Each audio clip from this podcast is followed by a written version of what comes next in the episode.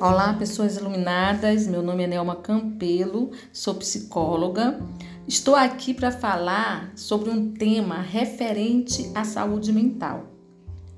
Gostaria de dizer que já atuo há 18 anos nesta área do comportamento humano e me sinto muito feliz em vir aqui compartilhar com vocês conhecimento e desta maneira contribuir para o bem-estar das pessoas. E falando nesse tema, né, sobre o bem-estar das pessoas, eu, durante todo esse momento da pandemia, comecei a perceber o quanto as pessoas estão se mobilizando para salvar vidas. E quem nunca praticou o bem e sentiu uma satisfação imensa? Então, a prática do bem, ela tem efeitos significativos na nossa saúde física, mental, emocional e espiritual.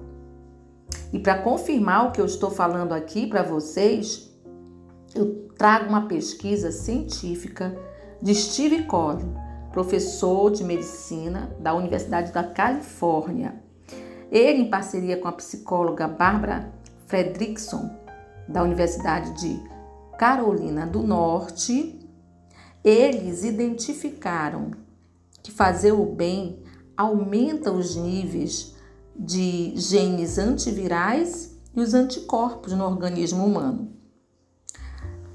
E vocês sabem, é, essa prática do bem também foi estudada por grandes filósofos. Na Grécia, Aristóteles definiu que a felicidade ela vinha da prática de, de ações virtuosas. E baseada nesses dados, né, na, na pesquisa científica, é, desde os nossos primórdios, e também trazendo a minha experiência sobre os estudos do comportamento humano, de fato, o que podemos verificar quanto aos benefícios é, do, da prática do bem em nossa saúde? Algumas é, bem importantes otimiza os ambientes familiares e profissionais. Isso faz com que nós possamos fortalecer os vínculos afetivos entre as pessoas. Diminui o estresse. A taxa de hormônios do bem-estar aumentam significativamente, como a dopamina, a serotonina. Diminui-se é, as taxas de mortalidade Exemplo a ser citado, nós podemos citar o momento da pandemia, o momento atual que a humanidade está vivendo. Quantas vidas, observem bem, quantas vidas estão sendo salvas em virtude da solidariedade das pessoas vítimas do Covid-19.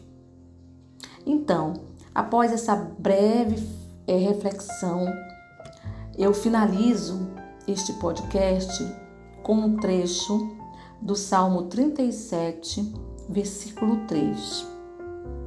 Confia no Senhor e faze o bem, habitareis na terra e verdadeiramente serás alimentado.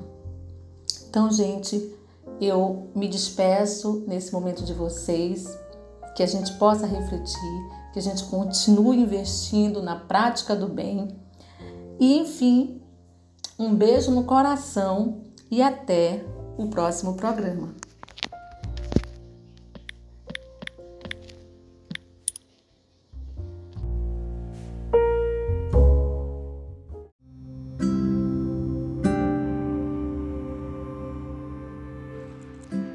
Olá, pessoas iluminadas, tudo bem? Aqui é Nelma Campelo, sou psicóloga e hoje nós vamos falar sobre um tema de suma importância para todos nós, que é como administrar as emoções na pandemia.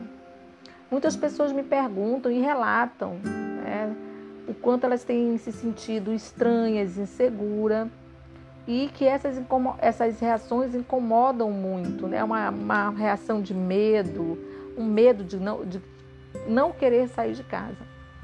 Foi baseada nesses questionamentos que eu fui pesquisar esse conteúdo.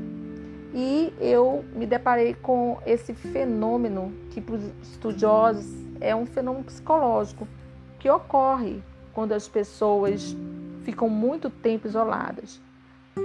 Você já ouviu falar da síndrome da cabana? Quero enfatizar que não é um transtorno.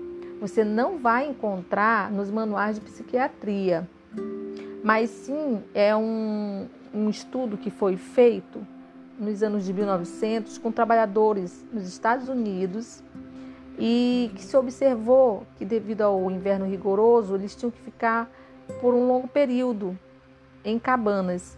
E quando eles tinham que voltar ao trabalho, demonstravam resistência em sair de casa.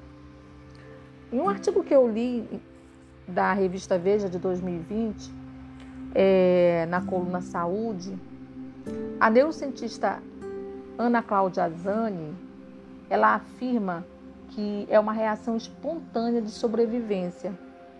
Por isso que ela sugere que você use a parte racional do cérebro, que é o nosso córtex, onde nós somos capazes de pensar sobre aquilo que pensamos.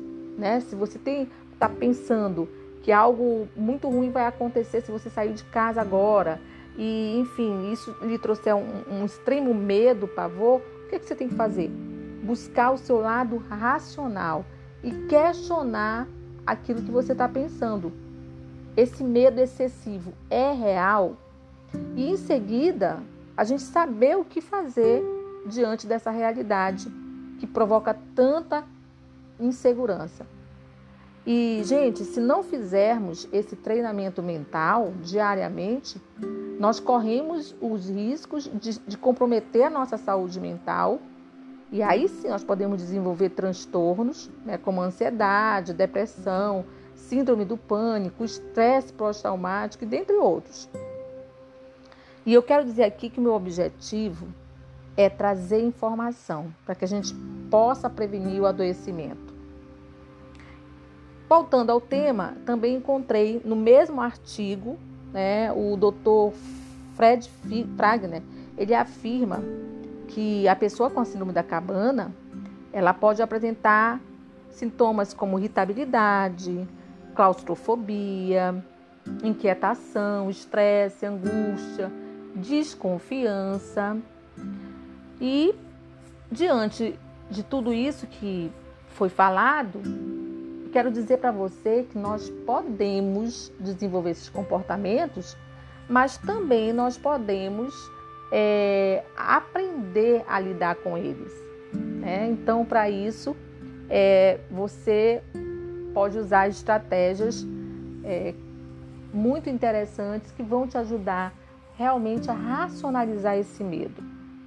Claro que eu quero dizer aqui que esse tema ele faz a gente perceber que esta síndrome, como afirmou o, o psicólogo Fred Fagner, não é o medo de sair de casa, mas é uma reação negativa por ficar muito tempo nela. Então nós temos que saber como lidar com tudo isso. E alguns, algumas estratégias seriam você meditar, questionar os pensamentos catastróficos, pensamentos negativos. Quando sair, se você tiver que sair e tiver com muita insegurança, mas você quer enfrentar o seu medo, convida alguém para minimizar a insegurança. Também não quer dizer que você vai ficar dependente de alguém para sair, mas se nesse momento você precisa é, treinar a sua habilidade de voltar a sair de casa com menos medo, vai com alguém, conversa e assim você vai minimizando essas sensações. Como nós falamos no início, é um estranhamento, é uma insegurança e é claro, diante é, desse quadro que nós estamos vivendo mundialmente, é, é, tudo isso acontece porque temos ansiedade. Quando é que vai acabar isso? Nós vamos voltar a ter uma vida normal? É,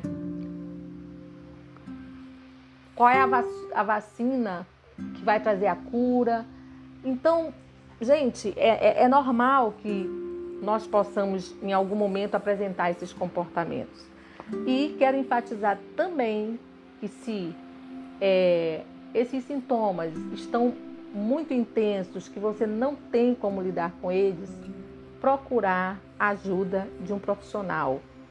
Buscar o psicólogo, buscar, se for o caso, de você tomar remédio, o psiquiatra, ele vai te prescrever, vai diminuir os teus sintomas e aí sim, né, uma vez que você tem a orientação dos profissionais, você aprender a lidar com toda essa realidade.